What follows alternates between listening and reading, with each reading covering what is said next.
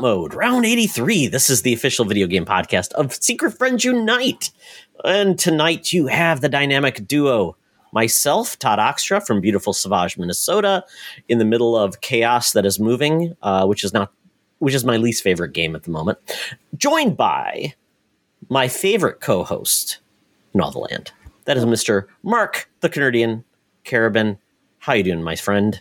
I am pretty good. I'm just getting over a cold. Uh, I did several tests. It is not the Rona, uh, but it it made for a nasty weekend because it went straight through the whole house, uh, including a sick toddler, which is never fun. So uh, if my voice gets a little raspy or I start to mute my mic a little bit, uh, I'm still still feeling that a little bit, but um, I'm happy to be here. My goodness, Mark! If you look behind me, you will see I'm the proud owner of a copied version of the Castlevania NFT that Konami sold. what do you think about that? I uh, I think that's wonderful. I think right click save as is the downfall of all NFTs.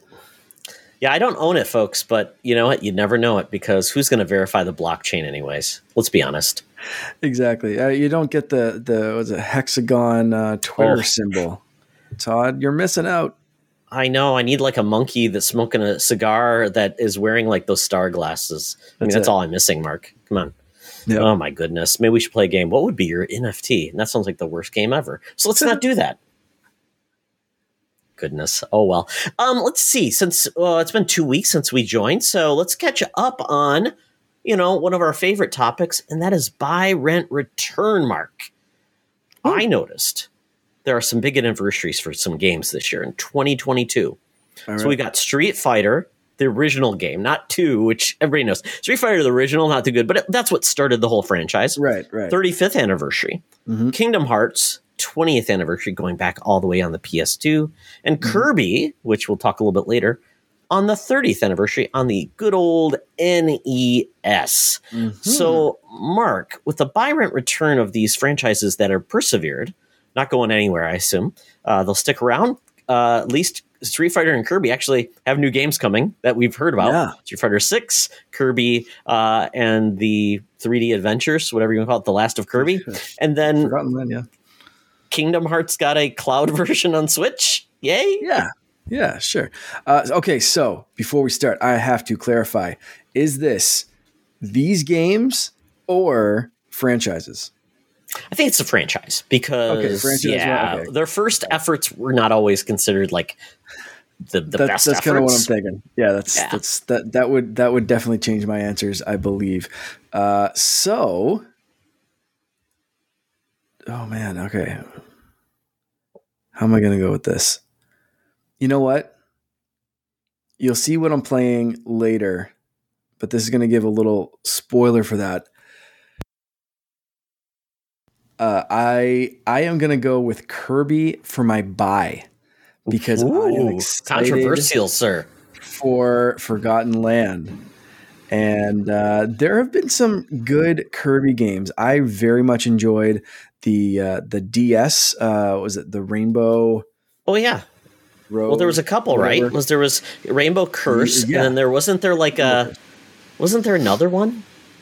I believe so. But uh, yeah, there, there, have been some very fun, unique Kirby games. They they push the envelope. They do weird and different things with that character. And while I enjoy when they do those weird things a lot of the time, I am also very excited to see just like an action platform kind of game with Kirby Forgotten Land. So I'm gonna buy that. I'm gonna buy Kirby and get pumped for that game coming out uh, at the end of the month. Um, I'm going to rent Street Fighter because of Street Fighter 2. I played the hell out of that game. That was uh, one of my favorite fighting franchises growing up, and I played a ton of fighting games. Um, I've not really been into it aside from like Smash in recent years, but like my younger teenage days and even younger than that were like heavy heavy fighting games and street fighter was was always a go-to favorite of mine so street fighter is going to be my rent and sadly, Kingdom Hearts.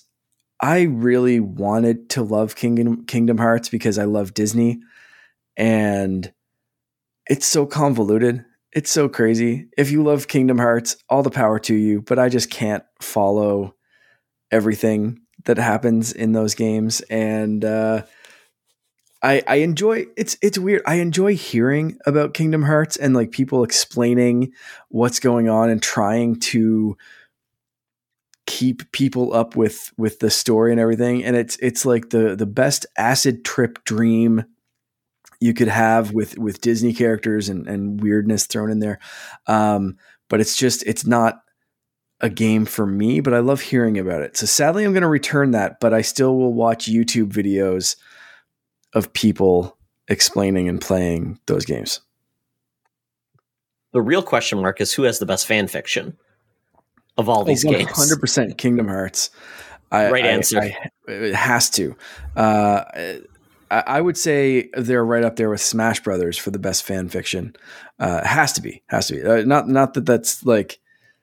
Not that I, I go out of my way to read a lot of video game fan fiction or anything, but like I have to imagine that that Kingdom Hearts would have the best. Has to be. I think you're right. Yeah. Um, yeah, uh, good picks, my friend. That I think you've got it nailed. Um, let's see. For myself, ooh, this is a hard one because um, I really want to love Street Fighter more than I do because I love Street Fighter Two, and every and, and they've had so many cool iterations. We had the um, you know, they continued on with the 2D pixel art for quite some time. The Third Strike series really did some beautiful art and animation, really cool, adding more characters. I mean, how many versions of Street Fighter 2 were there? Turbo, Championship Edition. I mean, like I didn't know the difference between all of them, but people did. Um, and and they they were really represented well on console when they first came out on the SNES mm-hmm. and the Genesis. Um, then you had like that weird um, EX version, which was polygonal, which was weird. Yeah. And then Street Fighter was like gone for so many years and finally brought back with four, which blew people's minds. And yeah, it's a really cool series. Um, there's anime, there's a bunch of different things, action figures. Uh, so yeah, uh, but it feels like it's kind of been on a downturn lately. So I would say for myself, uh, Street Fighter is going to be a. This is going to be this is going to be controversial. It's going to be a return because I just am not good at the games and I just don't love them anymore. I get that. they're hard. If you're a fan of Kingdom Hearts or RPGs, like Street Fighter is the like that. That's an easy return because they haven't been. I don't think they've been as good as they were in like the Street Fighter Two peak era, and I'm hope like maybe Street Fighter Six will bring it back and just be like firing on all cylinders and stuff. But like, I get that. I get that choice.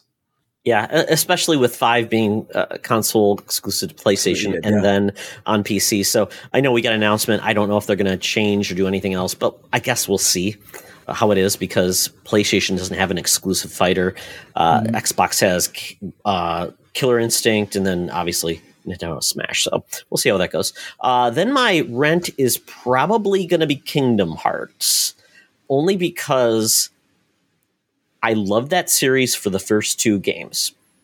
I didn't play all the GBA, the odd, the odd games, the spin-offs, the card mechanic game, then the re-releases, which then included all of the uh, the the little um, movies and everything like that. Right. I was so excited for three after such a long gap, and then three came back, and it felt like they forgot they were on new hardware. They forgot how to do voice acting. They had bad direct voice direction, and it just really turned me off. It's so, so funny because it's what I expected on the PS2.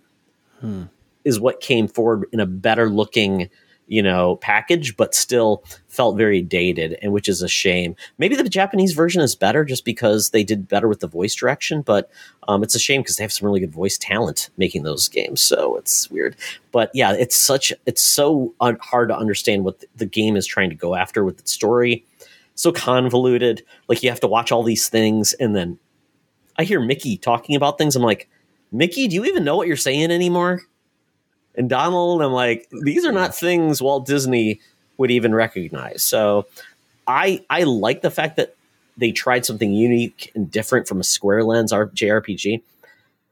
but I don't know if we're going to be done with uh, Kingdom Hearts honestly at this point. So it's going to be my rent. Um, but it has a lot of nostalgia for me, and I like the Disney characters when it brought forward.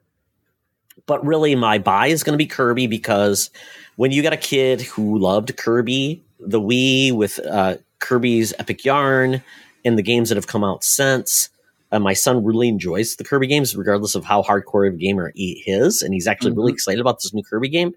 Um, and there's a co-op mode in this new Kirby game, which I don't know what it means and what it is, to be honest. But if we could play it together, um, I think that's really cool. I mean, Kirby is one of those series. I look, Mark. I looked at the list of games. Kirby may have more games or appearances on Nintendo games than anybody else. I mean, there is a crap ton of Kirby games. There's at least two to three Kirby games per generation of mm-hmm. every system. It's just crazy. Yeah, it's it's wild, and that's what I, I meant with like they throw Kirby at so much stuff, and I, I think it you know partially because he is kind of a I'll say kind of bland character in the sense that like he's just a, a, a puffball, like a pink puffball that you can kind of do anything with.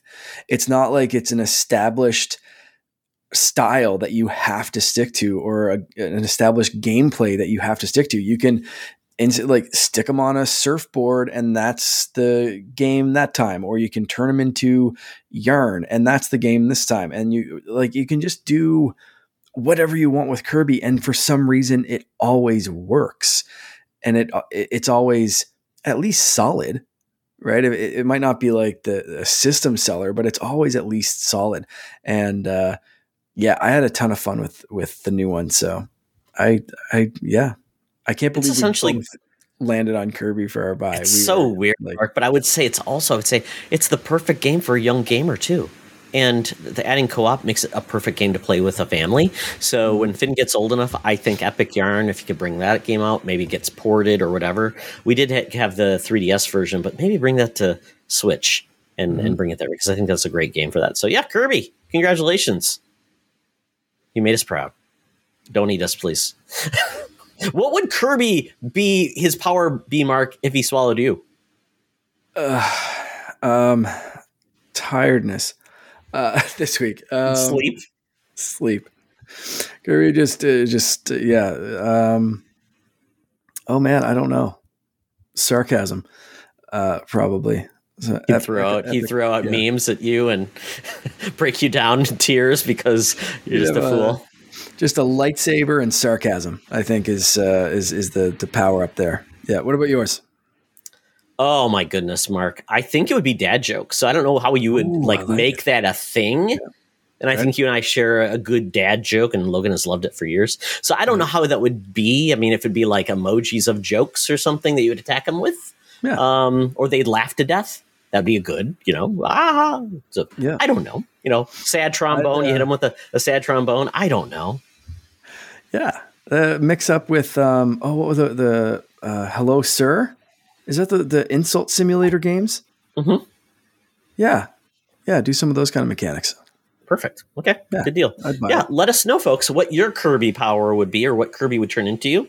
Uh, of course, Kirby would have a little uh, soul patch with Mark. He'd have a, uh, he'd be a, a, ginger with a beard. Yeah. And maybe a lightsaber. That's not a lightsaber because trademark. Right. Yes. A, uh, a power light sword. Laser sword. Yes. Laser sword. Uh, very good. So then we move on to a question we got from the winner gamer, Brendan glad to hear you from you. I know you're you're doing like dad heavy dad work with the hospital. Yeah. We want your little one to come home soon because I know how how how just frustrating that can be as a parent seeing a sick kid. So we're wishing you well, bud. Yep, yep. Uh, I've heard that uh, that things are progressing well. So I think that's going to happen sooner rather than later. Uh, and for anyone listening that doesn't know, um, not not quite sick kid, premature, uh, mm-hmm. born born a little early. So we don't want to give the wrong impression that uh, that there's a, a an ill child. Uh, aside from just you know jumping into the world a little a little early, early, just excited to meet everyone, right? You know that's that's it. So uh, so I think she's she's getting along well, and uh, there we go. But yeah, I can't wait to hear that or see that that uh, you know everyone's home and, and safe and happy and um, I, I can't even imagine, man. I, when when Finn was born, we were uh, I'll say trapped in the hospital because we couldn't leave because that was like the start of everything with with COVID lockdowns. That was only a couple months into it, and uh, so we were literally like stuck in a room. I was escorted up to the showers and then had to like go back. Like that was my one escape through the day, um, and that was only for a week. And I started going nuts.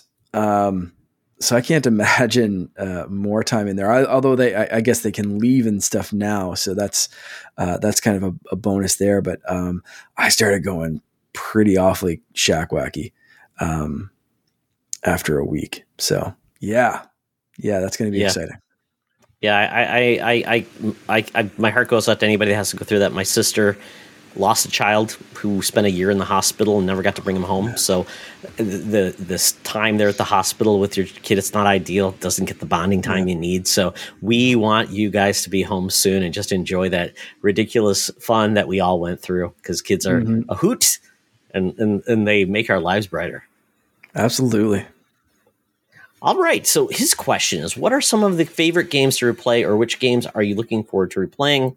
I'm currently replaying God of War and find it so good that I'm contemplating replaying it again. Wowie wow. Mm. I uh, went through the same thoughts on God of War. I played a little bit of it uh, to replay it again, and then something else distracted me. I'm the wrong person for this question. I do not replay games. I don't re- read books. I don't rewatch shows. I rarely rewatch movies. Um, I'm 46 years old. My time is so damn limited. I am always on the outlook for the newest, biggest thing that I'm going to love, and it's going to be my biggest uh, thing that changes my life. So just replaying things, just I just don't have the time to. I just mm. there's hmm. just too much stuff. So um, I don't replay things. I will rewatch YouTube videos because to me that's good enough. Uh, because I just don't have 20 hours to resync back into a game, but I'm so excited about God of War, so I totally appreciate that. Excellent. Uh, for me, this is yeah, two very different answers for this one because my so as far as like what I'm looking forward to replaying, I actually messaged Brendan about this. Uh, well, he messaged me and kind of kind of cursed me out a little because uh, the last episode of Holocron Chronicles was all about Jedi Fallen Order, and just talking about that game, going back and looking up some videos and looking up some beats and that kind of thing because I didn't have time to replay it before we recorded. But after talking about it and after recording it, and uh, Brendan messaged me and said, uh, "Damn it! Like now I have to replay that game." And I, I said, "Yeah, I'm kind of feeling the same way. Like I have to go back and replay that for. I think this will be the third or fourth time playing that." but I, I, need to. Uh, don't know if I'll, I'll, beat the whole thing, but I might just turn it on easy just to go through the story 100% and just kind of really experience that again. Because the last time I did it, I tried it was more amping up the difficulty rather than playing mm. it for the story beats. So this one might be a story playthrough. I, I I don't know. I haven't settled on that, which is why I haven't started replaying it yet. Plus, I've been distracted with some other things, which I'll get to. Uh, but my favorite games to replay and games that I play, uh, I replay the Super Mario games, the early ones. So Super Mario Brothers. Uh, well, sometimes dabble in two, but it's not my favorite to go back to. Uh, so one, three, and Super Mario World are my go-to go back favorite replay games. Uh, if I am just bored and don't know what else to play, if I'm feeling like I have been for the past little bit uh, of, of kind of in a gaming rut, a lot of times those games will get me back and get me out of that rut. Uh, this time it was something different, and I'm going to talk about that in a minute. But those are the games that I will go back and replay and just it, they just work. They just get me out of there, and uh, and that's what I need. So that they are some of my favorite games to replay, and I I have them in so many places that I can replay them on the go, or I can replay them on the NES Classic with that controller, or the Super Nintendo Classic, or whatever it is. So um, that is yeah that's my my go-to favorite games to replay fantastic. Uh, i would say i will convert that. Arcade games. I will go back and play arcade games because that's the whole nature. You just go back pulsing you're not completing pac-man. Pac-man you play two levels and you, you ditch. So there you go. So that would be mine. So very good. Let us know folks what your uh, go-to games are for replaying. If Great you question. if you have those because man oh man we do not suffer from a lack of games and that is 100% true. So, but yeah. you know what? Chicken soup for the soul. Super Mario Brothers for Marky Mark. That's it, man. I that's that's exactly the way to describe it. It's chicken soup for the soul. Like that is, yeah, that's a perfect way to describe that.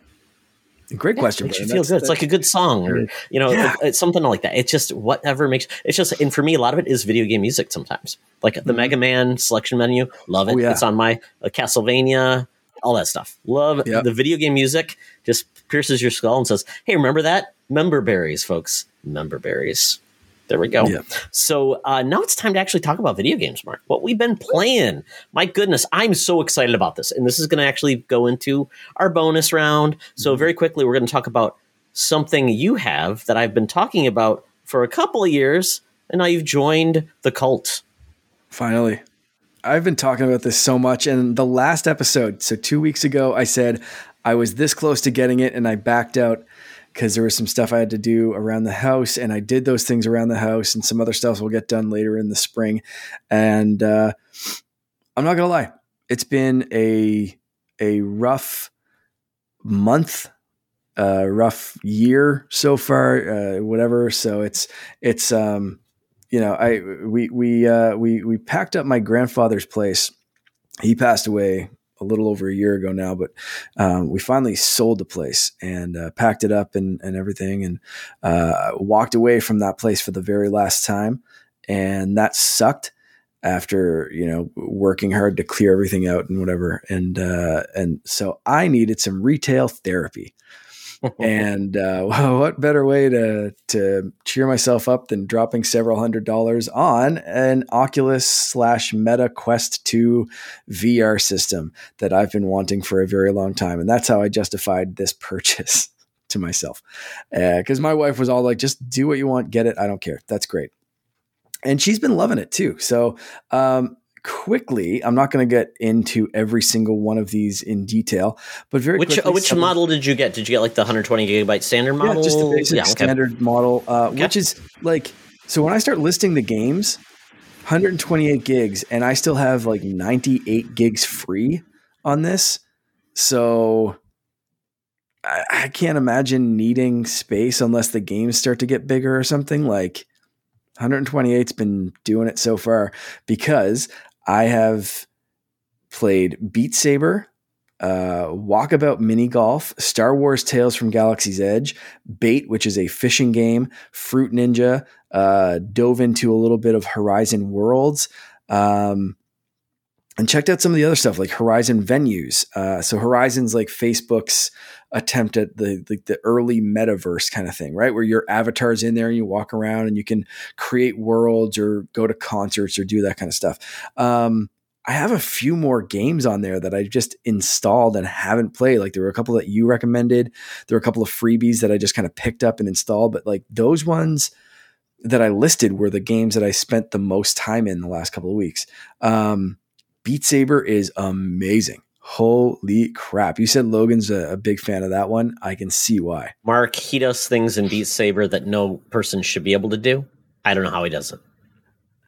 Yeah. Um, my, my Kirby power up lightsaber is uh, is been seeing some good use uh, in Beat Saber because I jumped into that game and um, it it feels it feels right. I just I don't know if it's like I've hearing Sean Capri and his kids or seeing them playing uh, Guitar Hero and Rock Band mm-hmm. uh, made me want to get back into the rhythm games. And then my love of Star Wars and lightsabers. This is a perfect combination for me. um, right now to to get in, and it's it's it's so much fun. Uh, Walkabout mini golf is wild. That is one of my favorite experiences so far. If you have a Quest 2 or a Quest, try that out if you like mini golf. um, it's it's very immersive, like super immersive, and like the physics is right on for for like a mini golf experience. Um, it's it's really impressive. Uh, Star Wars Tales from the Galaxy's Edge, I thought I would be putting more time into, but realistically, I've been playing Beat Saber and mini mini golf, so I'll, I'll, get back into Galaxy's Edge. But it's so far very impressive. Uh, but also the only one of these experiences so far that I felt a little bit of that motion queasiness. Ooh, okay. Of uh, so, uh, by default, that game is a teleport game. So you point, okay. you yep. know, your your mm-hmm. thing, and you you kind of teleport.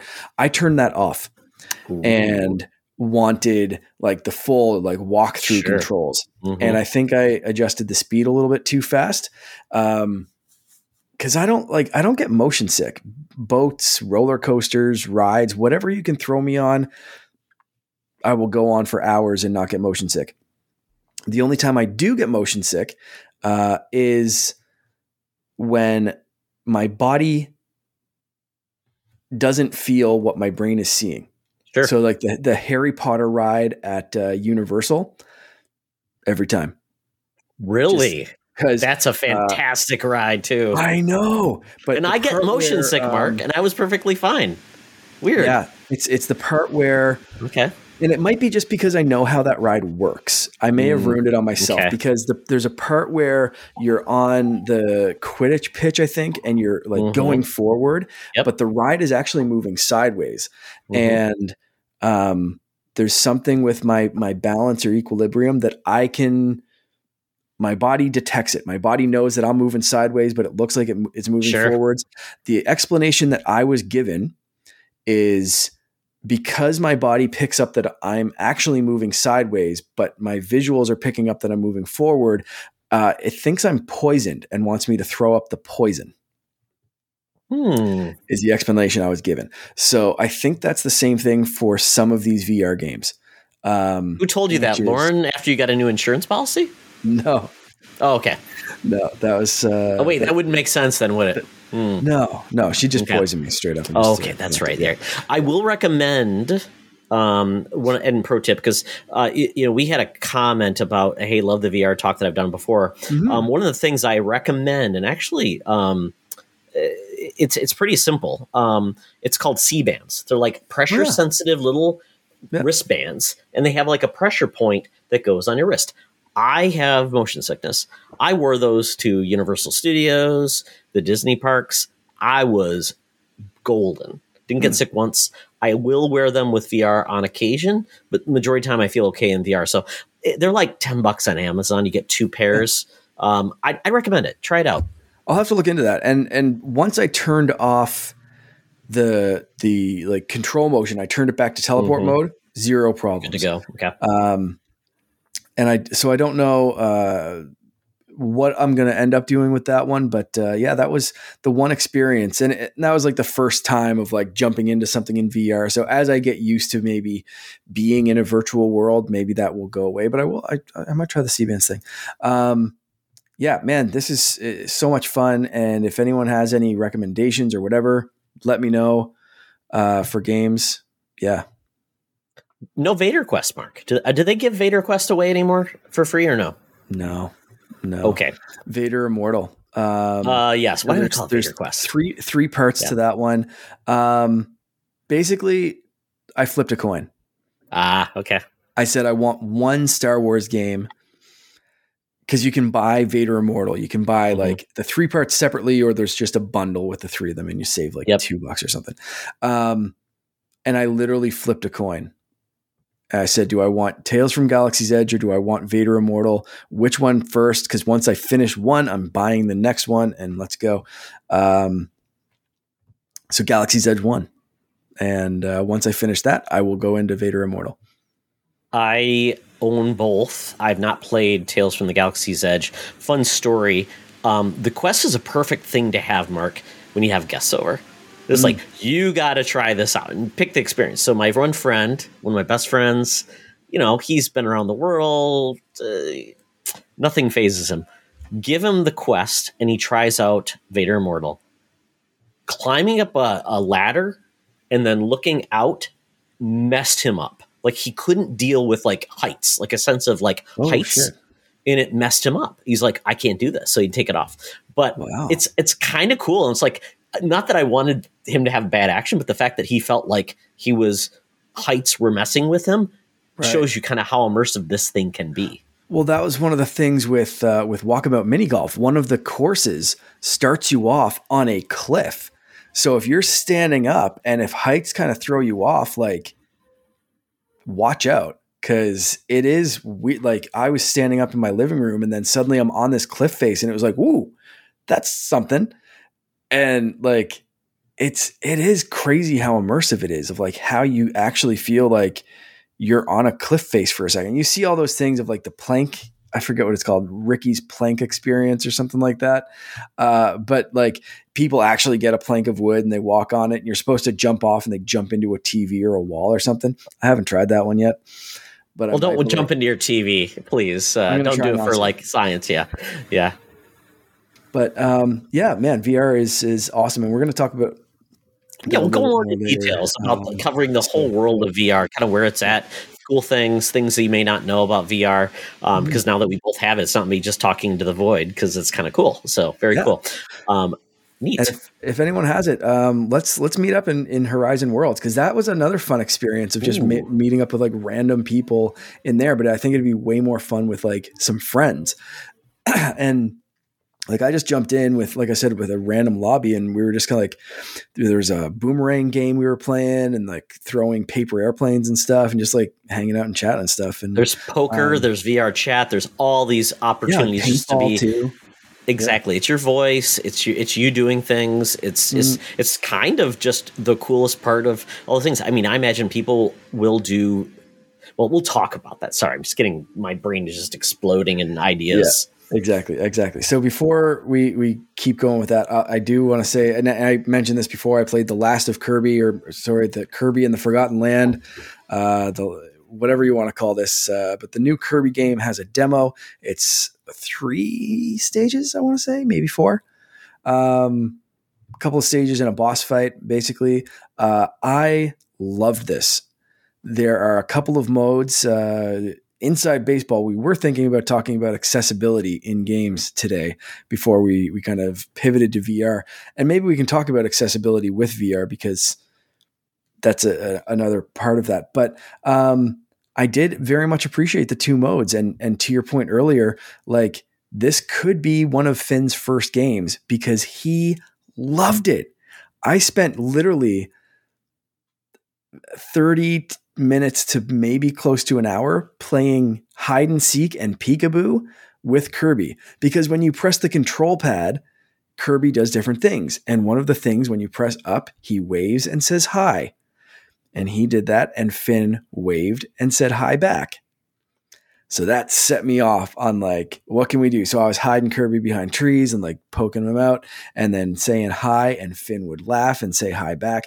Uh, I gave him a Kirby amiibo he's been carrying around and going up to people and going, hi. and uh, so Finn instantly fell in love with Kirby. And uh, that like instant purchase for me just to mess around with him and play hide and seek. So, uh, not only is the game really, really solid so far, just based on the demo stages, but also it's cute as hell with uh, my toddler. So, two thumbs up for me.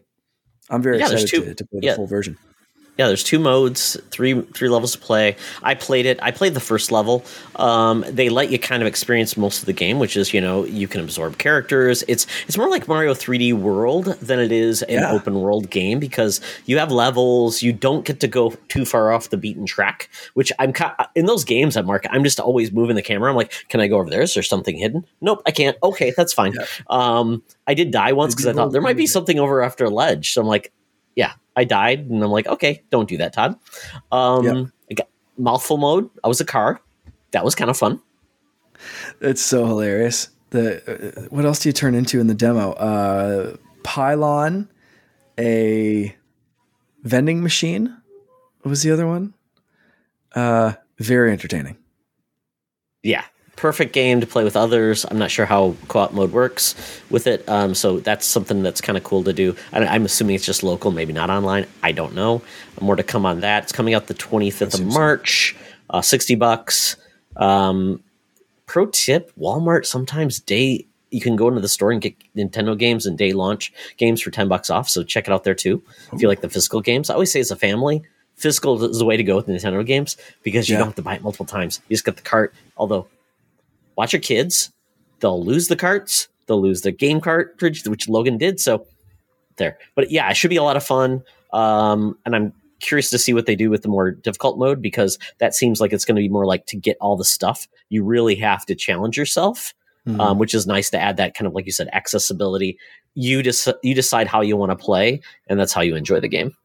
And you can do it stage by stage too. So if you're stuck on a stage, you can just instantly drop the difficulty down and still get the experience. So I, I really enjoy how accessible this is, and we're hearing that a vast change from something else that you played. So why don't you jump in? Yeah, let's talk about Elden Ring. This is the game that is apparently like the number three or four Metacritic game of all time. Uh, highly reviewed. It's available on PC, Xbox, and PlayStation, basically any game system you have. Um, and it is by the creator of Dark Souls, Demon Souls, Bloodborne, Otogi, for you guys who remember that from a software game, uh, King's Field, all those things. Um, this is a hard game, um, but it is essentially all those games, but they pivoted to an open world, which didn't make it easier, but what it did do to the series, which is a fantasy era series, ridiculously hardcore, difficult, very vague, with a assist with story by George R. Railroad Martin for some reason. not sure why he was brought in, but I don't know what he did because there's really not much story at all in this game. A limited cutscene. Laid out some com, like some con. It, it sounded like he laid out concepts sure maybe some character story beat kind of things but it sounded like it was very kind of a loose like here's my general pitch have fun with it yeah so i'm sure he had nothing to do with the combat mechanics or mechanics of it all so no no map no, no hey you should add this to the map that would look cool no he had nothing to do with that uh, he didn't pick so, ohio no, no, no, Ohio games. We need more Ohio games or hell, Michigan games. Yeah, that's a that's a real city, folks. Um, but yeah, I mean, if you like these type of games, you're gonna love this.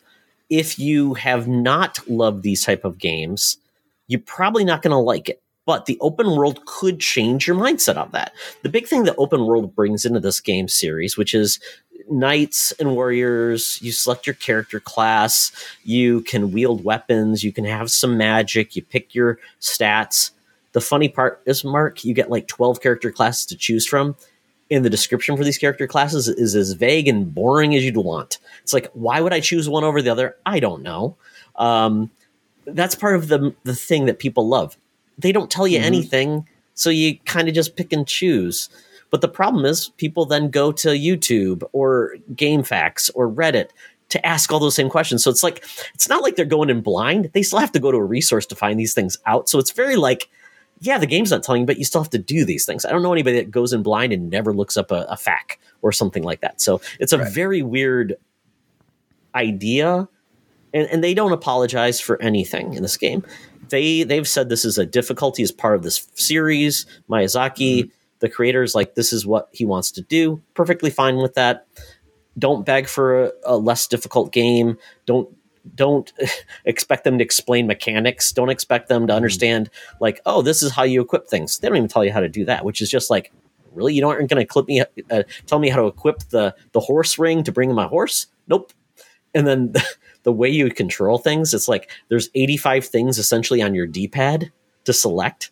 So once again, in combat, when you're struggling, you can easily make a mistake.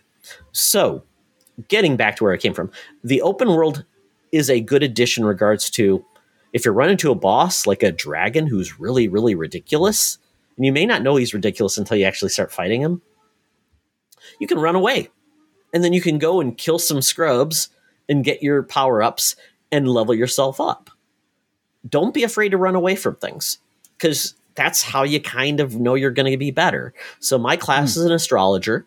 I can use a sword, I can use a shield, but my character is more suited to magic. So I have a wand that shoots a couple spells, but I'm limited uh, with your health and your magic with vials of potion.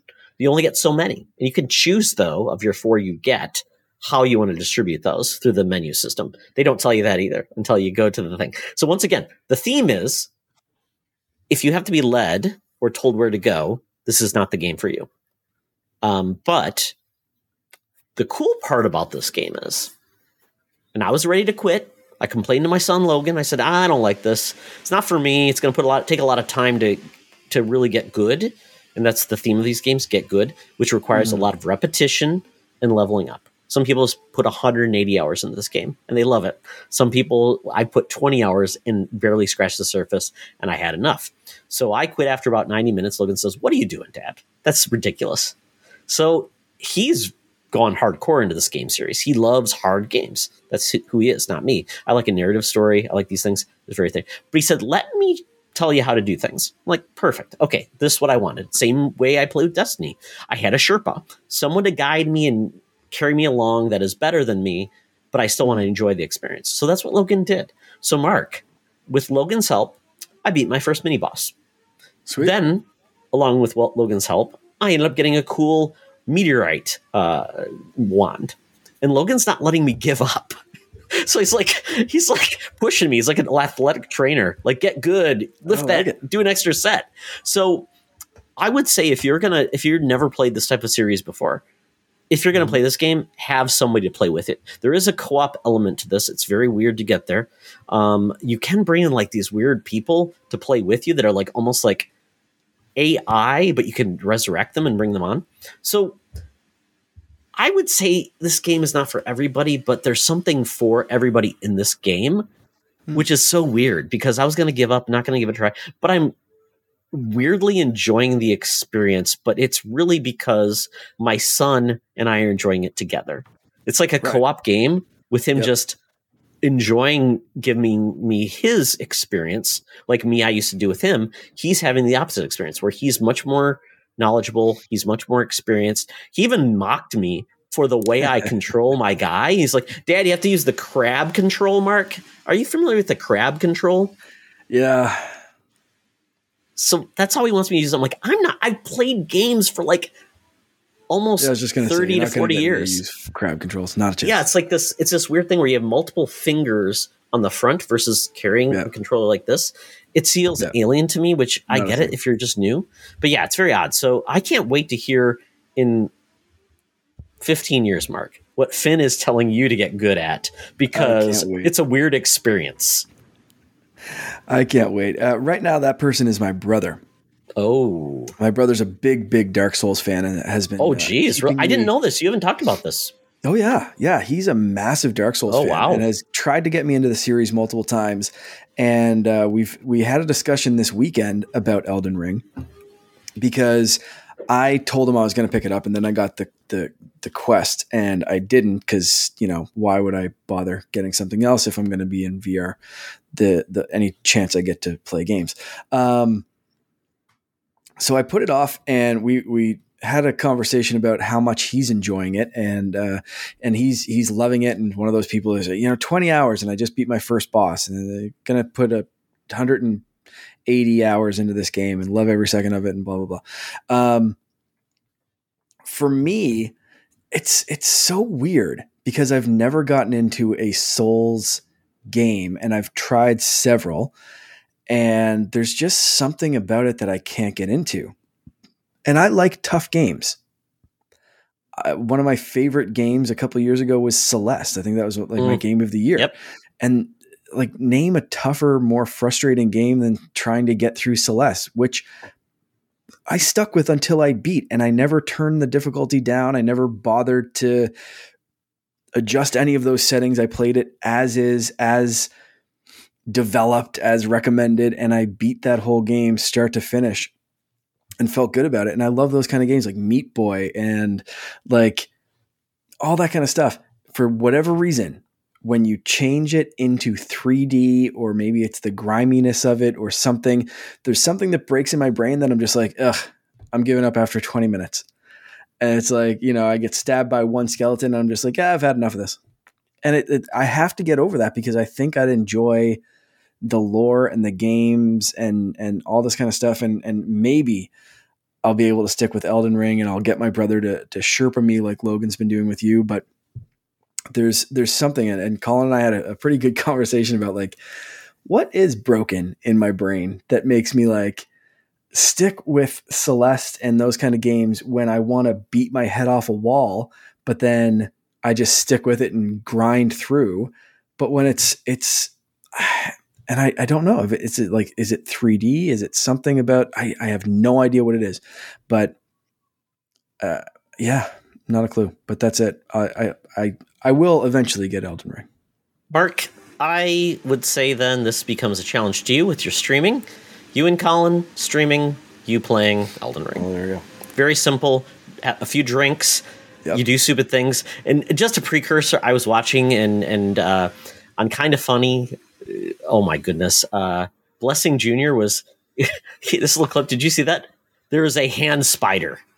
It's a hand that yes, moves like yes, a freaking spider, and I'm like, what? And he was just he was just like paused in in horror and didn't know what to do. And he's like, I'm pushing the button. I say with Logan all the time, I'm pushing the button and it's not working. So there, yeah, this game is kind of disgusting in some ways. The the, mm-hmm. the, the, the, the bosses don't look good in regards to no. a uh, like a classically well designed thing. It's like they put extra arms on things. They like make them gloppy. It's it's really not a pretty disgusting. game. Yeah. yeah, it's not even a pretty game when I compare that to like other games. It's not a pretty game. It doesn't run fantastic on any console. And it was funny because I was playing on Xbox Series X because I got it from GameFly.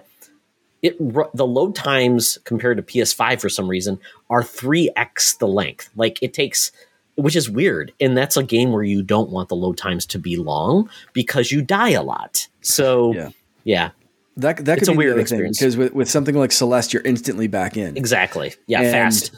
That that for me kind of motivates me to keep going. If I have to wait 30 seconds to get back in, and then I die, and have to wait another 30 seconds, and then I die, and then I have to wait another 30 seconds, it's just like I'm waiting more than I'm playing, and it just becomes a yeah uh, something I don't want to do. So, yeah, um, and, and, it's five versus 15 seconds. So it's not like a huge amount, but still with today's consoles, it's like five seconds. That's too long. I should be playing mm-hmm. right away. So yeah, it's, it's a, it's a weird thing.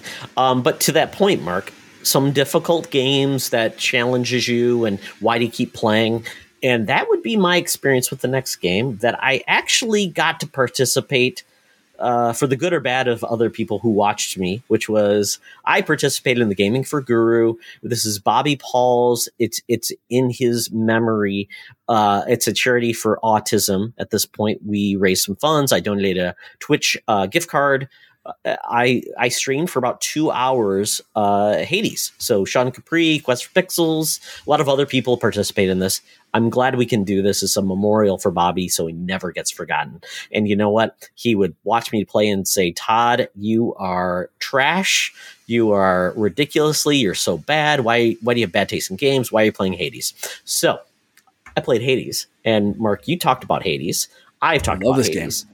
I set it down because I'm like, I get it. I like it. I like what the, the studio does. The narrative is fantastic. The whole point is you want to die more, so you get more story. Because mm-hmm. if you beat the game like my son did very early on, he didn't get half the story. I'm like, I'm experiencing new things in this game after my 20th or 30th death, which is great. Yeah. But I'm not good at this game, Mark. I've beaten Megara, I don't know how many times. But then by the time I'm getting around to her, so I'm like, I'm in this mode though. I've gotten the mojo flowing, Mark, where I'm like, if I just go in and I get X, I can mm-hmm. do Y, which is an important part that separates it from a lot of roguelike and roguelite games where you do feel like you're making progress, regardless yeah. of how little you make. Like I'm like, ooh, I got this. I love the gauntlets. Those are cool weapons. Let me get this. And as you go through it, you choose how you and you know you you choose how you um, upgrade yourself. Like I want this to be 2x as you do your dash or you do this or you do that which i found just endearing and i really got into a groove and i think i played it for like four hours which I don't play games like this for four yeah. hours, Mark. So yeah. I had a blast. I streamed it, like I said, for 90 minutes. I'm a bad streamer, Mark. I found as I game, I can barely talk. Like I get right. distracted. Especially like, in a game oh. like this where you're it's so focused because there's so much going on. It's a tough yeah. game to, to, to stream. Yeah. Yeah, it is. It truly is. It's it's like you're just trying to survive. You get through the the each board and you get lucky if you get the right power up, what you assign. It's almost like you're specking yourself for every run. Mm-hmm. You get mocked for your performance. You have different things. You've got like a little Medusa type character who likes you, has a little crutch on you. You can give gifts. It's fun. It's a really cool game. I'm glad I got to stream it. It was fun. This will happen again next year. Um, so yeah, hopefully everybody can participate and have a good time, and hopefully. Um, and I had a couple people drop by and say hi. Skinny Matt, Lee Navarro stopped by too to say hi. They probably left in, in fear and terror, but thank you guys. Appreciate that. I am I'm so sad that I did not get to stream. I had plans on streaming both Friday and Saturday. Uh, Friday I felt like absolute garbage, and then Saturday I was like maybe I'll stream maybe I'm feeling good enough. You think I sound rough now? You should have heard like Saturday, literally, I came downstairs, we got Finn to bed because he was miserable as well uh, for most of the day, Thursday and Friday. And he started kind of coming around. So we got him to bed, and I came downstairs and tried to say, Do you want to stream? And I had zero voice, like nothing. And I was like, Never mind watch Mark die on stream. Yeah, yeah, and uh, and then well, and luckily, uh, Loren was not in the mood because she started feeling crappy as well Saturday. So, uh, so we just we we decided that it was uh, better to put it off. We I, I think I'm still going to do some streaming, and uh, I'll I'll do it under the kind of the gaming for Guru label. Uh, won't be able to enter people that donate into into the the big prizes, but I still have some stuff put away that that I can kind of give away as prizes and stuff like that. So uh, encourage people to to raise some more money for the Autism Society. So we'll do that once we're all feeling better, maybe this coming weekend or something like that, and uh, I'll I'll let people know through our social channels and everything when when that's happening. But um, yeah, I really appreciate everyone that that streamed and and all the effort that went through uh, this weekend. That's uh, it's awesome. Perfect. Well, that is what we've been gaming, folks. If you have questions about games we're interested in playing, games we got coming up, we've got some news coming about that actually. So we'll we'll get into the news, Mark. But very quickly, um, we keep getting all these awesome announcements about video games getting TV shows, movies, and things. And we got an announcement about God of War is getting a TV show. Uh, yeah apparently going to come to video, uh, Prime Video, which is funny because Sony doesn't have a streaming service, so they can essentially be a free agent and put their product anywhere. And it looks like Amazon is the winner of that. Uh, the next Sony project we had Uncharted, which Mark, are you interested at all in Uncharted?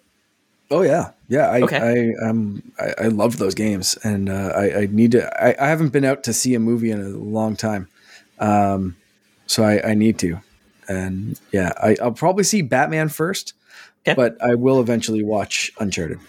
It's it's a fun watch, regardless of whatever it is. It's not a bad movie, which is important. Right. It's not like it's a it's good for a video game. I think it's it's a competent Indiana Jones movie, so uh, don't worry about that. Uh, and then obviously we've got the Uncharted TV series come to HBO Max by the team that brought you Chernobyl which uh, let's not talk about anything from that region of the world.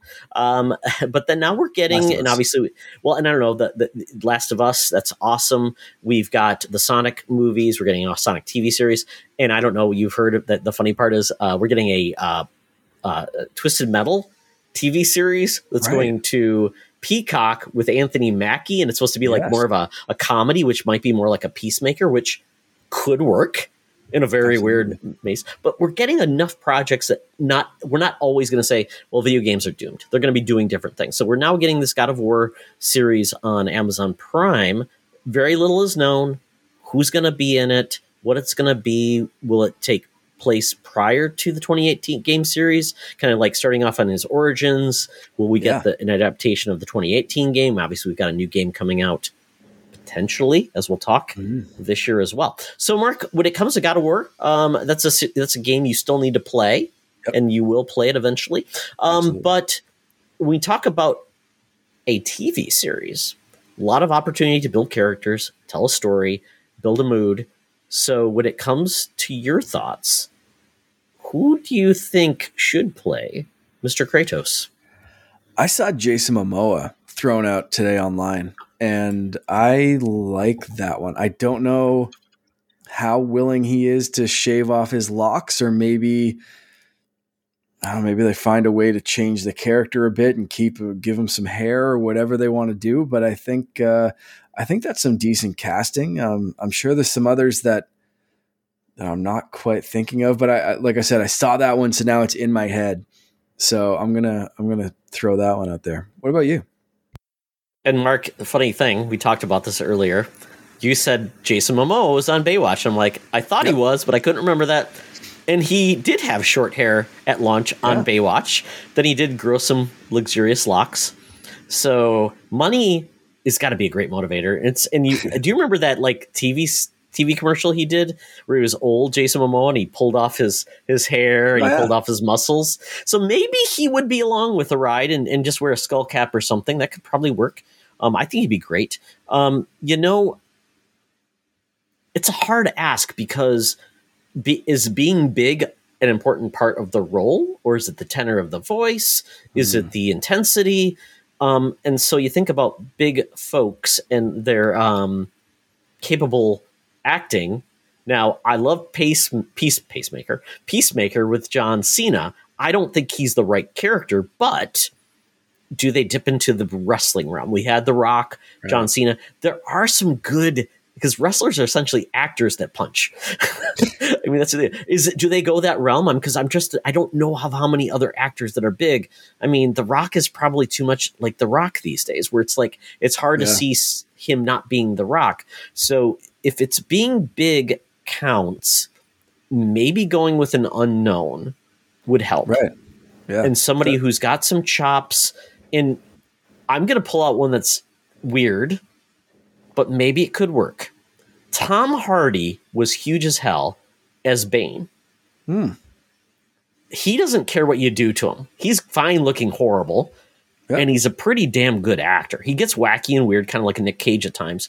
But he could probably pump himself up and really put himself into this role. So I think Tom Hardy could fit the bill and get yeah. to about 250 bills, if you get my drift. yep. Yep. Yeah, he's he is good and, and versatile and, and, seemingly, at least in the past, willing to to put on some some pounds and some muscles. So that interesting uh, interesting choice. Yeah, so let us know, folks, who you think would be good as Kratos. Obviously, a lot of good characters to be in this, depending on how they go. I don't know how they're going to manage the budget, although it seems like Amazon doesn't scare from a budget like Lord of the Rings and those things. Um, the the you're going to need a creature budget. You're going to have to really do cool fight scenes. Yeah. So pulling those off convincingly is going to be tough, but I love this that we're getting more of these type of shows. I love The Witcher. I love uh, a lot of what we're seeing. The Cuphead show, Mark, have you watched that yet? I haven't. No. It's great. It's fun. It feels like they captured the heart of it, but adding some layers of like for kids, but for adults on multiple levels. So I, like I think this could be really, really good. Uh, something that I don't think will be really, really good because of multiple things, and that is Star Wars Eclipse. Uh, Star Wars Eclipse, we it was announced during the Game Awards, shown. It's a, uh, I think it's during the High Republic era. Uh, yeah. Okay. Uh, it's done by Quantic uh, Dreams, mm-hmm. and that is not a great thing in regards to the type of game that Disney wants them to make. Lucasfilms they want to make an action adventure type game. Um, and because of that, and because of a lot of drama around that studio, um, apparently it's been said that now they are saying this game will not be ready until 2027 or 2028 because they cannot get talent. Hmm, I wonder why. Yeah, because the studio is toxic as hell and nobody wants to work there. Um, I've talked about this game several times on Holocron Chronicles. I think we might have even mentioned it here a couple of times. Uh, it's there's so much wrong with this game and this studio and everything uh, just uh, about this that I yeah I would not as as much of a fan like I do two podcasts one's a video game podcast and one's a Star Wars podcast so if you tell me there's a Star Wars video game I should be very pumped about that and I would not shed a single tear or lose a second of sleep if I heard this game was going the way of the dodo. So, I, yeah, for me, it's just I. There's just so much wrong with it that I I I, I just kill it. Just just take the youngling killing lightsaber to this thing and just just you know treat it like some sand people that kidnapped your mother. Let's just yeah, put it down. It's so weird because they use the trailer at the Game Awards apparently to get excitement and, and recruit talent.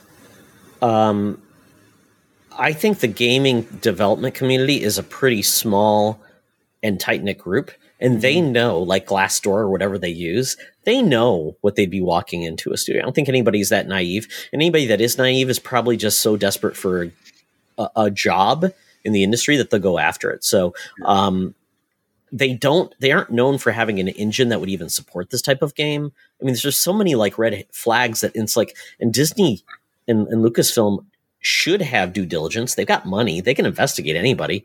You know, James yep. Gunn, they found his old tweets. So, right. I mean, like come on.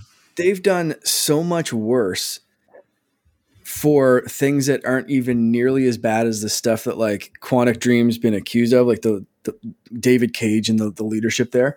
Yeah. Um, that there's just so much drama about this game, let alone – like you said, the engine and stuff just not really being set up for this kind of game, and them not making this like the kind of game that that this seems to be setting up as.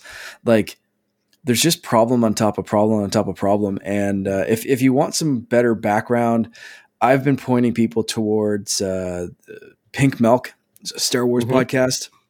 Uh, they are the people that that have headlined the blackout Star Wars Eclipse hashtag on Twitter. Uh, that is who I go to for uh, the the best insight into this and why it's troubling. And I try to keep up on things, but uh, but I always point people towards uh, towards that show. Um, and I've had them on uh, on on Holocron Chronicles to talk about this stuff too. So it's uh, yeah, if you want to like look up that hashtag on Twitter to, to find out more and, and listen to their show, listen to Holocron and and get into it more if you want to there. But like, yeah, just kill this game. Yeah, I mean, I'm just looking at the games that for Star Wars games that are potentially in development. I mean, there's a long list of cool games. There's we got the Knights of the Republic remakes coming. Uh, we've got uh, Star Wars Hunters, if you like that type of like you know more fluffier game. Uh, we've got the Lego game. We've already talked about that. That's got an actual release. It's gone gold. Charlie, calm down. You're good to go. Uh, yep. But no online co-op, Mark. Nope. What the hell? Up only. I know. Ah, jeez, oh Pete. Uh, we do have the Ubisoft game, which we know nothing about. Come on. Yep. Hopefully E3. Come on, bring us some noise uh, there. Open. And then we've got some games like Respawn and, and, and uh, EA apparently has got more games in the hopper for Star Wars that Respawn's going to be behind. They, have confirmed Jedi Fallen Order 2 as well. Yeah. Like that so, sequel is 100% happening. Like there's, we're not missing out on no. on great Star Wars experiences. Like if this one goes away, I just I even if this came out tomorrow, I don't think I'd play it at this point just because of who made it, but like I still don't have faith that even if it does come out it's going to be any good. So like just like I said, I don't know, just just drop it at this point. Yeah, it's it's a weird it's a weird mixed bag. I mean, it just it just seems like some projects just need uh, feel you know check the room and just mm-hmm. you know what? Bad idea. We'll pay uh, whatever you paid for the license quantic dream. We're gonna part ties do whatever dumb stuff you want to do and and let's let's focus on what's good about star wars. And games have been a bright spot for star wars for sure. And we don't want to, to go on a negative.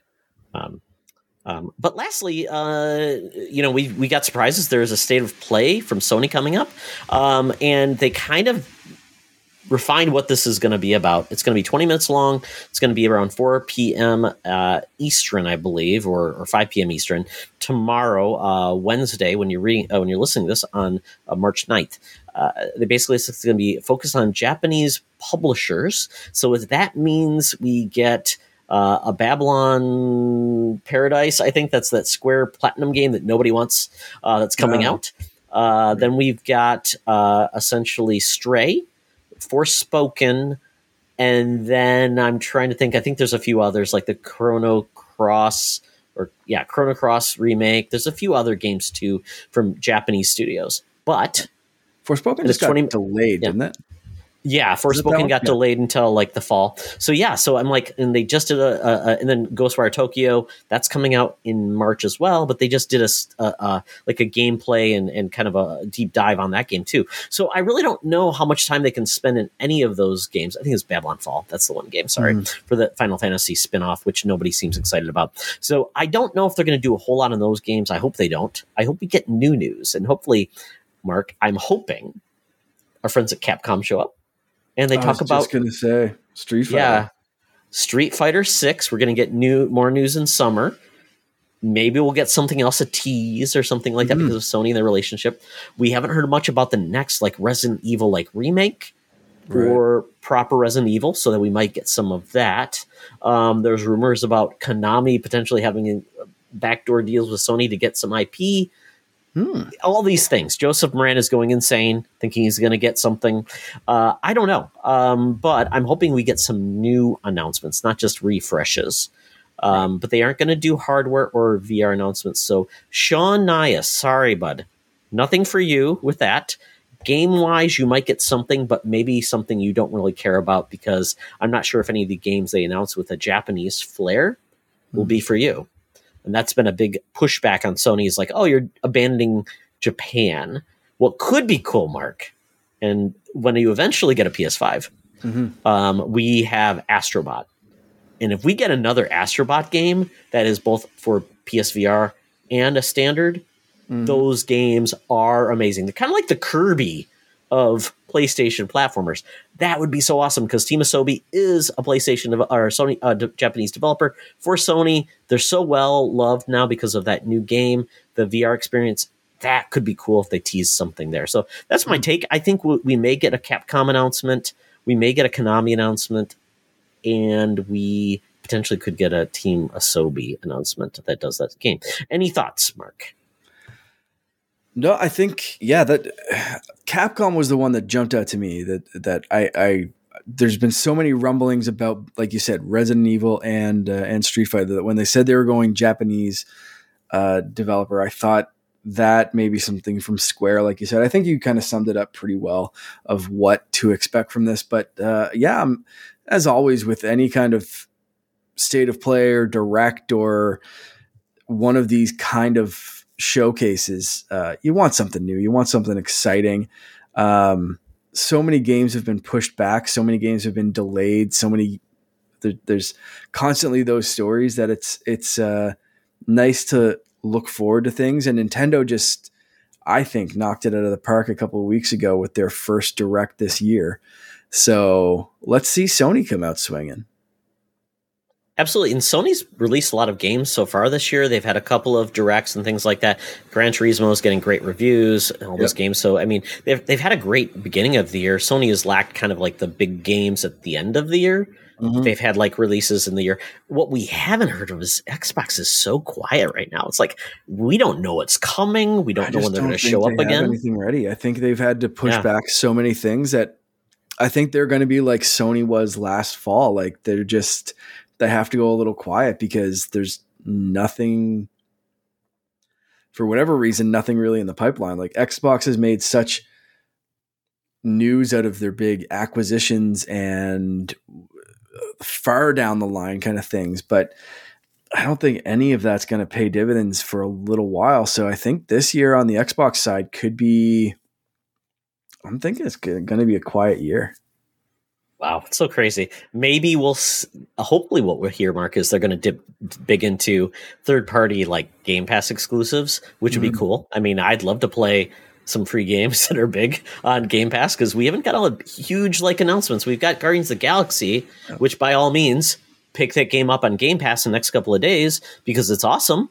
Um, but beyond that, there's been just little drips and drabs. So, um, yeah, it's going to be an interesting year. It's very quiet. We haven't heard much about E3 yet, but we're going to hear that soon. We're three months away, Mark, from E3. Mm-hmm. So hold your horses. It's, it's getting real close.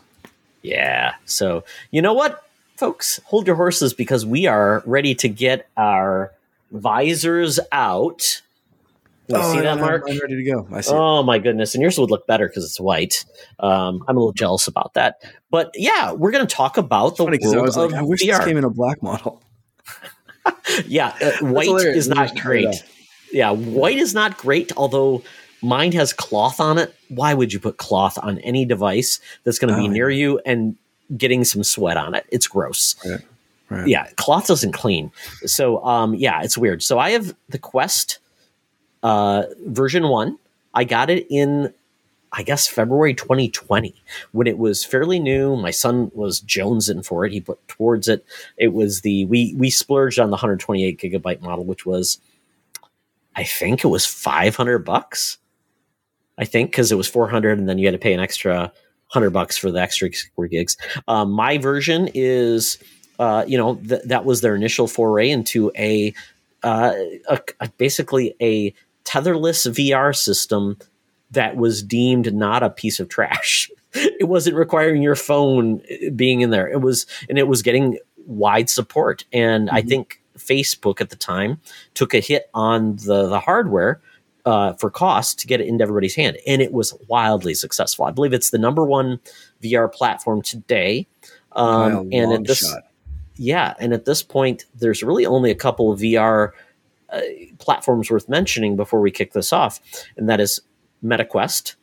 MetaQuest, I guess we're calling it now. There are two yeah. versions. I don't think you can get the old one, but you can get the the, the second one uh, fairly cheap. Two fifty is your entry point.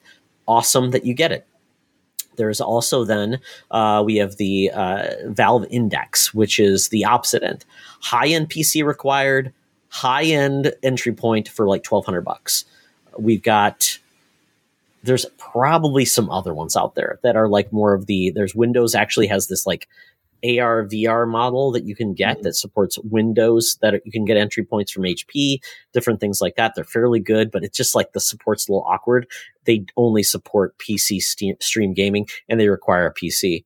Um, so that's kind of where we stand. And the cool part about Quest, it supports kind of a hybrid approach because you can connect to a PC and access a Steam library of PC VR games, which I've done. And Mark, my version requires either a cable or using Windows desktop virtual desktop, which is not the ideal thing. Right. But the cool part about Quest VR 2, they dipped into a wireless connection that require that uses I think high speed Wi-Fi or something like that that works even better than a cable. So you can yeah. have the best of both worlds if you own a gaming PC, which you don't. Right. But still, right. yeah. So yeah, it's uh for me it was the wireless approach and i just want something contained and and uh you know, not to mess with the the pc side of things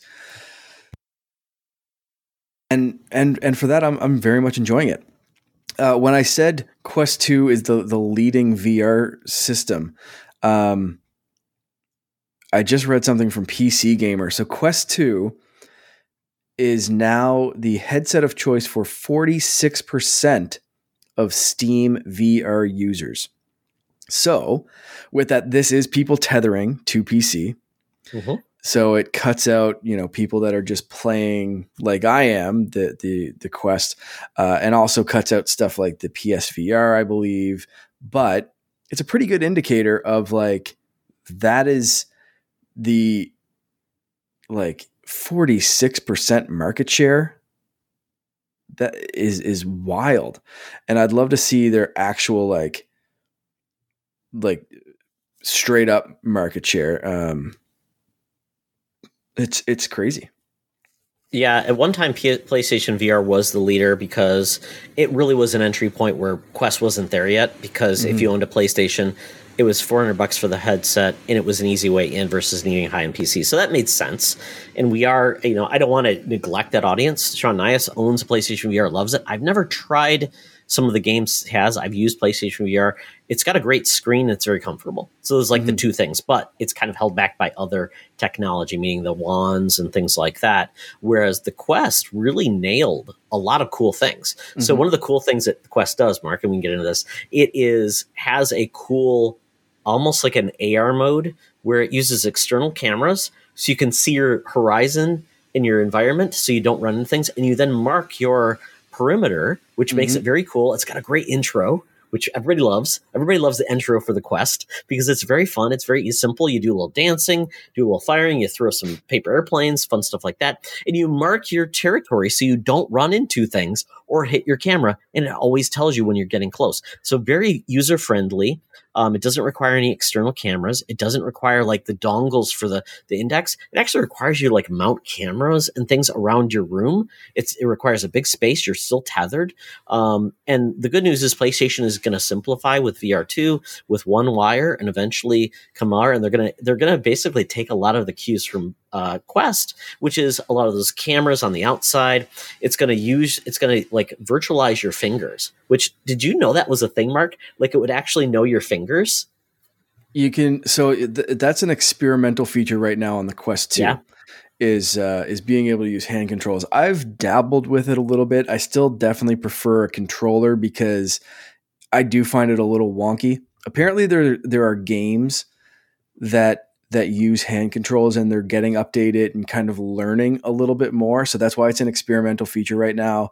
Uh, I, I, don't find it quite as accurate as just being able to point and pull a trigger with a controller, but um, it, there, there's some interesting stuff. Uh, I, I really. I love that passthrough feature that you were talking about, like drawing your perimeter, but also with a toddler running around uh, on the quest. If you if you double tap the side of the quest, it instantly turns on those oh, cameras. I've never used that. I have to check. I think I'm you have to that's turn that on. Okay.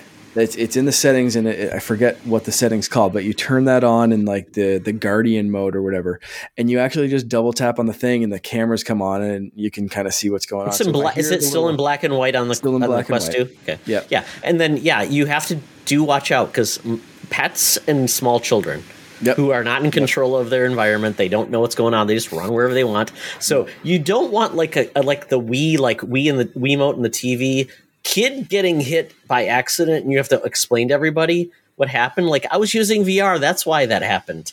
It's, Finn, it's kind of an Finn awkward situation. Almost got smoked by Loren playing Fruit Ninja.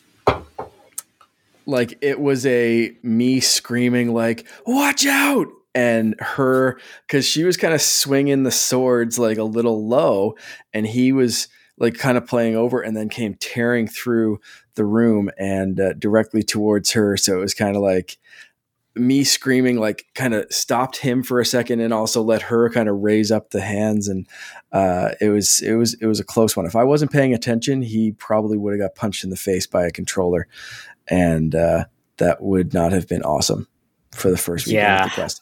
But it, uh, it, it is a it's a funny it's a funny thing you have to think about because it's like you normally wouldn't. But yeah, mm-hmm. you are. And one of the scary parts is if you play well, scary games. It's great for scary games because you feel like you are enclosed, and it, it kind of it does a really good job of like getting all of the bright light out of your area and mm-hmm. you feel like you're kind of secluded so it can be creepy doing quest by yourself at home alone might not do great things for feeling secure in your environment. Yep. It's uh it it is super immersive. Like I said with the games that I've been playing, like the walkabout mini golf is is incredibly immersive because you can literally kind of like bend down and look at the lay of the ball or look at how the stage slopes or look around the environment. There's hidden balls in each one of these stages. So you find like it's a different color ball or a ball with a little uh, Jolly Roger symbol on it or a ball that looks like a globe or whatever. And you find them hidden through the stages. But like I found myself instead of the, the smart thing to do would be just to stand in one place and teleport yourself in the game, which you can do just like any other VR game. A smart thing, Mark. That's the smart thing, Todd. Yes. Me being not the smartest all the time, uh, decided to get up and walk around these stages. And uh, I'm very lucky that Finn's small little uh, toy table was there because I would have walked directly into the wall. because I was looking for one of these stupid balls and I'm looking around the stage and I'm walking around and like I don't know if I didn't draw my perimeter enough. I kind of like drew it up against the wall, which was dumb because by the time it notifies me, I'm already walking into the damn wall. So I kind of hit my foot on the table and was like, oh, what was that? And took the headset off and was like, oh, I was about to just like straight up face plant into the wall. Like, no hesitation. This wall right behind me, right over there. That that one it's, right there. It is, um, it, you know, and we don't want to scare people away. There are ways to protect yourself. Oh, you absolutely. really yeah, should. Yeah, exactly. Don't be dumb. Pick the good space. It, it, accounts for your space you have, so you don't need a huge room, which is nice. Uh, what it does is just limits how much you can free move, but you can teleport. You can move directly as you want. There's there's even most of these games play in couch mode, which sets yes. a perimeter up just like a circle around your couch. That's very, or where you're sitting on your couch, which is also like the home place where you can like select your games and stuff. You can bring your couch into that, which is really cool. I haven't done that either. Like That's I crazy. scanned, I scanned like the the told it where my couch was, like where oh, the cushion okay. started in the other one, and it puts it in there, like in your space station or in your little geodesic dome or whatever. Oh, that that ship. By the way, that that ship, the the they, that was not available at launch because oh, at first you locked in. You're like you're part of like almost like a crib, like you know, it's you're in a house and you can walk around. There's like an outdoor. But when they added the ship, that is cool. That so is cool. so cyberpunk place. Uh, that's the, oh, I haven't tried that one. Oh yeah, that one's cool too. Oh, like wow. Cyberpunk City or something. Yeah, it's, it's that's it's neat. neat. I'm glad they're just uh, expanding some of those options so because cool. you know, when I was in the ship, I'm like, I told Logan, I'm like, you got to see this. Just, just added this. Mm-hmm. So yeah, it's, it's so neat. And there's so many cool things. I mean, another thing, Mark, the media watching, you can watch YouTube videos, yeah. movies, those experiences wearing it, wearing your headset. Cause it's immersive. It's like, a, it's like the biggest screen you've ever had in your life.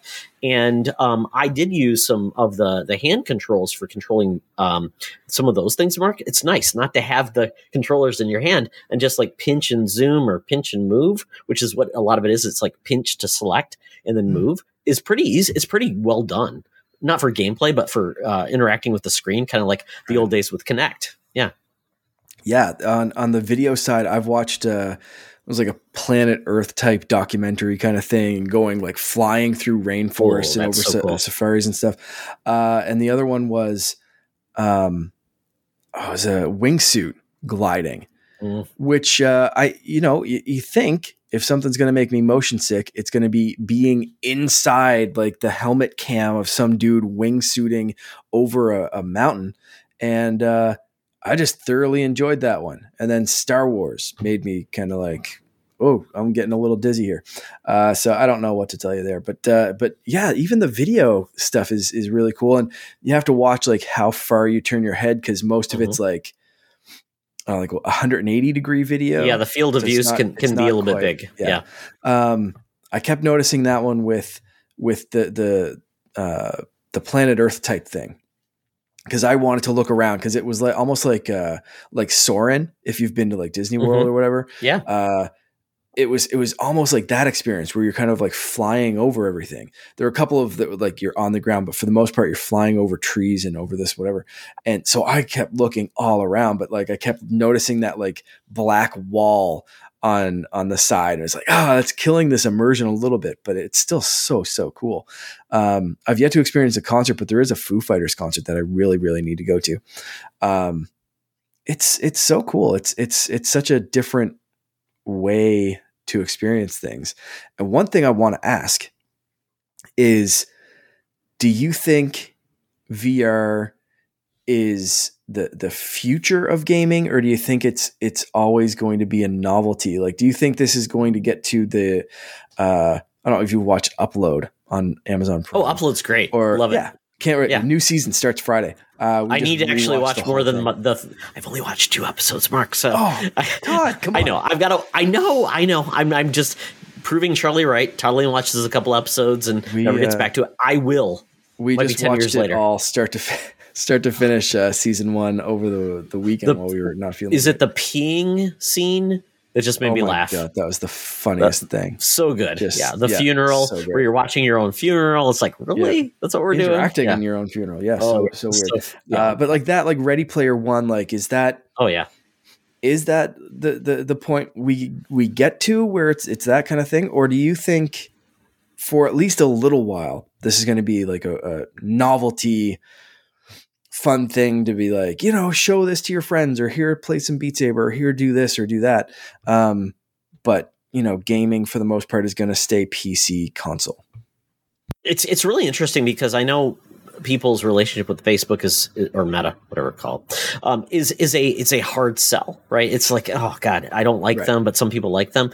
But if any company is going to drive that, I guess broad entry into that, it's going to be a company like that, a Twitter mm-hmm. or something like that is definitely on the zeitgeist. It gets out to people and they've got a broad audience and they've got unlimited pockets. So I think because of that, you've seen the commercials for it, uh, uh, highlighting like certain areas that are like universal to people working out, working out with a, a meta quest is fantastic. I've tried supernatural Mm-hmm. Mark, just try Supernatural. You're working out in these beautiful vistas, and it's like Beat Saber, but it's more yep. focused with a trainer, and it's phenomenal. And I think I, those type of oh, go ahead. No, I, I, cannot get over because it adds your Facebook friends or suggests your Facebook friends. I cannot get over the amount of people that have a Quest Two that, mm-hmm. and maybe this is just me being know, prejudiced or something, but like I would not have guessed some of these people. Like my uncle has yeah. a Quest 2. And I, I talked to him and I was like, when, why, what? And he's like, we love it. He and his girlfriend like do the supernatural and workout and all this kind of stuff. And then like a woman at work has one that like I wouldn't have thought played anything more than like doodle jump on a phone once. Like just not the type of person I was expecting to jump into some gaming stuff. And she said like she never plays games, but like she does the workout stuff on on Quest and does yoga and and this kind of stuff and it's like holy crap and like it's it like the friends list is a lot broader than I expected yeah. when I bought the Quest. I expected like you and a few other people like I knew Loren's brother has one like gamers. I expected this to be kind of a gaming focused thing and uh it's it is like it's a broader audience than I expected for those kind of scenarios like what, you know like it's it's interesting. Yeah i think you need something like that to really build that broad base. For gaming i still think there's a lot of pushback on it as a gaming experience because gaming is not just short experiences it's long experiences. So that will be a hard thing to put mm-hmm. something on your head battery fatigue, sweating, all those things are just like, uh, do you really want that? So I think gaming isn't going to be the end all be all for VR, but I think it's going to be all a really important element to bring in new experiences because you can only go so far with the controls and the console you've got today. So I think that type of experience can really do some really cool things when you add in those really cool elements of interaction.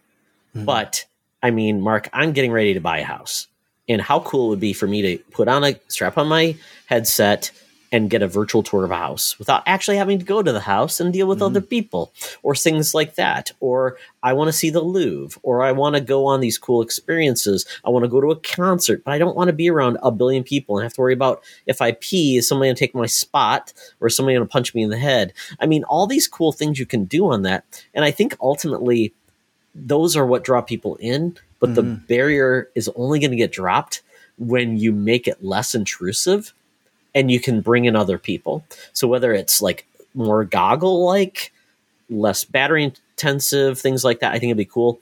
Obviously, Apple has a play potentially. What are they going to do? AR, VR, like actually using your environment, mm-hmm. including mm-hmm. virtual reality plus augmented reality. There's so many ways they could go after this technology mm. that it's going to be interesting. But to your point, the fact that it's already gotten people we didn't expect already, and the fact that the quest is so easy to pick up, take to a party, or take to hang out with friends and just say, experience it, enjoy it, have a good time. I'm going to take mine to work. That's what I always wanted to do. We're mm-hmm. getting opening up, things are getting better. We're going to have connections with employees.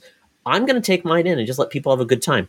And one of the cool parts, Mark, that you, we haven't even talked about is you can cast. I was just going to mention that to a screen so people can actually see what you're watching or mm-hmm. the dumb thing you're doing. It's a little bit funky at times, but it's just. Chromecast. It just goes to a device, a Roku. Uh, I think maybe even Apple devices have it, so you can cast to it potentially. It's it's uh it's tough to do on an Apple device. You have to use the the Oculus app.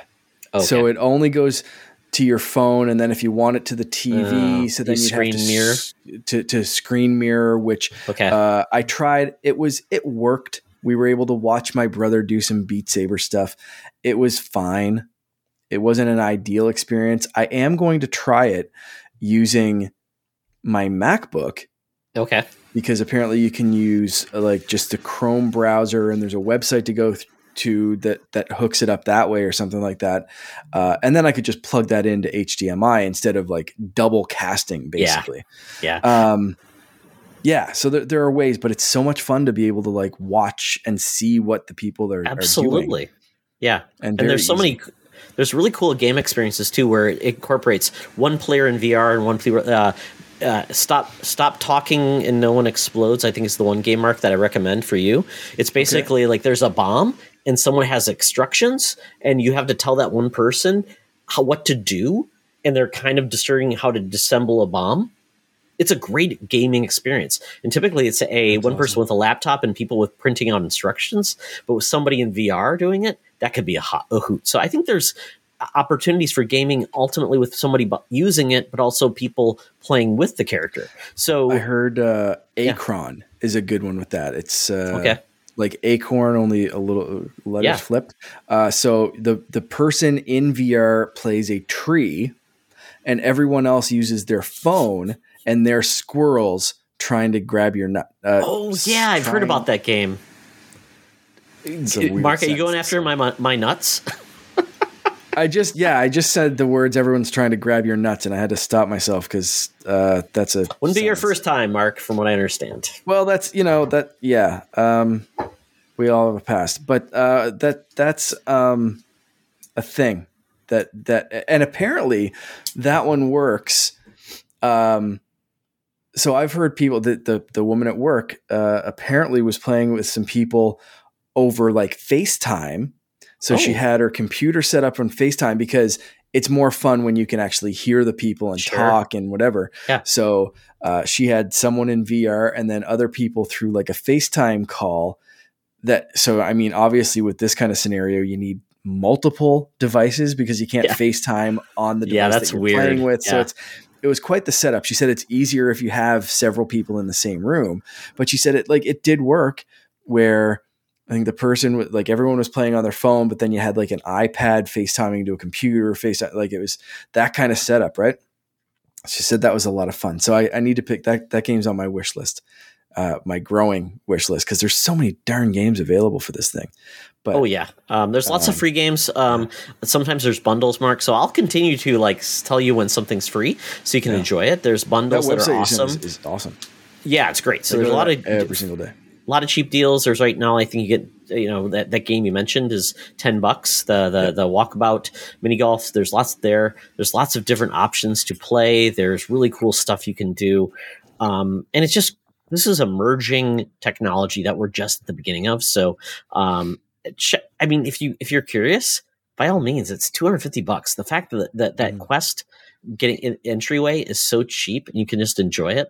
Um, and then we have obviously the PlayStation VR 2 is coming out as well this fall. So I'm not sure if PC VR gaming specifically will exist going forward just because the point of entry, what you need with PCs, the hardware is really expensive. But a Quest with PC gaming is definitely doable. And I'm mm-hmm. I'm very jealous, Mark, about the Quest 2 because they've done some really cool things to improve that hardware, made it cheaper, made it really better in some ways. So um, that's my only frustration because I'm like, oh, I bought too early. So early regret. Yeah. But uh, yeah. you you benefited from it's cheaper and better. Yeah. Uh, and to that point, yeah, it's it's. I know you mentioned Apple before, but the rumblings right now is that they're eventually working towards some sort of AR system that's basically just like glasses. But that's so many years away that right now they're working on a VR AR hybrid that I've heard rumors that's going to cost up to like three grand and is more developer focused and professional sure. focused and that kind of stuff. So, like, it seems that there's some companies that aren't even aiming for a consumer product at this point where I think Facebook's onto something or Meta's onto something with get that cheap barrier of entry. Like you said, like it's it's almost just like why not just try it? Like if you're interested in it, it's almost one of those things that I'm not saying don't think about it because I obviously thought about it for like a year of like, oh, I could spend this money on something else, or oh, I could do that, or I could, you know, whatever. But like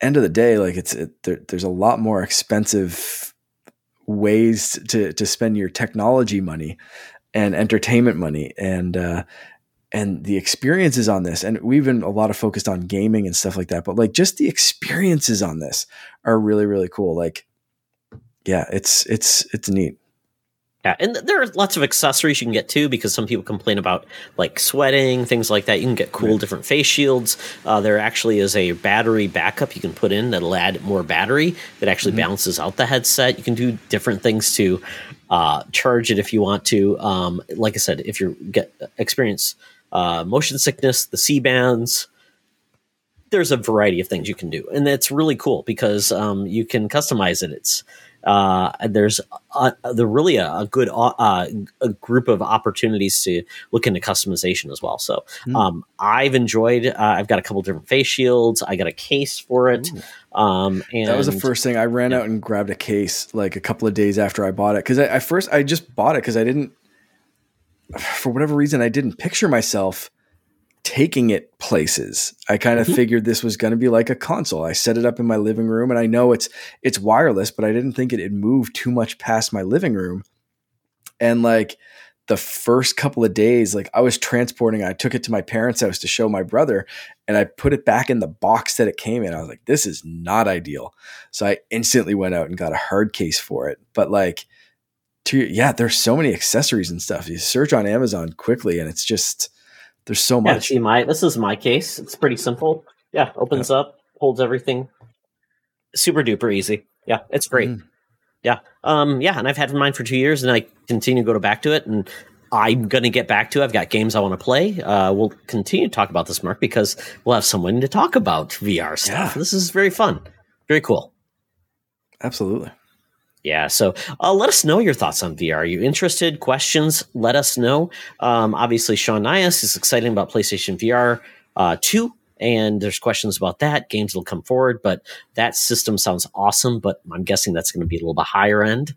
So there's going to be something for everybody at every entry point for VR. So that is it, Mark. So tell people where they can find you in the world of video gaming. Well, you can find me at uh, on on Xbox and Switch at Canardian. Uh, you can find me on Oculus if you add me as a Facebook friend. So uh, I don't know if can you just add Oculus friends? I think you can do that, can't you? Maybe they've changed their weird entry points. There could yeah, be there could be something. I will look that up for next time. Um, maybe if uh, if I can share the profile, I will in our Discord chat. Maybe we'll get something going on there. Yeah. Uh, but you can also uh, you can find me on our, our Discord, Facebook, and uh, on Instagram, Twitter, Twitch, and TikTok at the underscore Canardian. Very very good, my friend. Uh, on Twitch, or sorry, on Twitter at Toxtra for my ramblings. Uh, at Twitch, I mean Twitch at Spartion1998. I stream there. Very cool. Not very often. Uh, and on video gaming uh, platforms, uh, Spartion98 on Xbox and Switch, Spartion1998 on PSN, and Todd Oxtra on Facebook slash Oculus for if you want to play with me because I've never done online with people. I would really be interested in doing that. We got to jump in some some Horizon Worlds. I think just even hang out. Perfect. We could probably record a podcast in oh. virtual reality. That would be so cool, Mark. And we would look like fools, but we'd have a great time doing it. Well, we got to do some tests with this and, and see oh what God. we can what we can pull. Just off. even some I know like you can record in VR would be great. Yeah, yeah, yeah, awesome. Yeah. So uh, if you are interested, we'll give all of these things a try. Why not? We're adults. We have unlimited time and energy, right, Mark? sure, yeah. My voice is definitely yes. telling that exact story right now. Absolutely. It is late, folks. We need to end this podcast. Hopefully, you had a good time. We did indeed. Buy the NFT behind me for no money. Just download it from Konami. Uh, there you go. That is your PSA for today. Well, as always, Mark, it's been a pleasure. Thank you for joining us on this uh, voyage. We're going to have a guest next week, so look forward to that. And with that, folks, I will say remember, it's always better to game together. This podcast is part of the Secret Friends Unite podcasting network. Visit secretfriendsunite.com for more great shows, articles, news, reviews, and more. Secret Friends Unite podcasts are available on Apple, Google, Spotify, and other podcast services around the world. If you'd like to be part of the conversation, you can join us on Facebook or our new Discord server, or follow at Secret Friends U on Twitter. Please subscribe to Secret Friends Unite on YouTube and visit our merch store at teepublic.com. Just search Secret Friends Unite. Thanks for listening.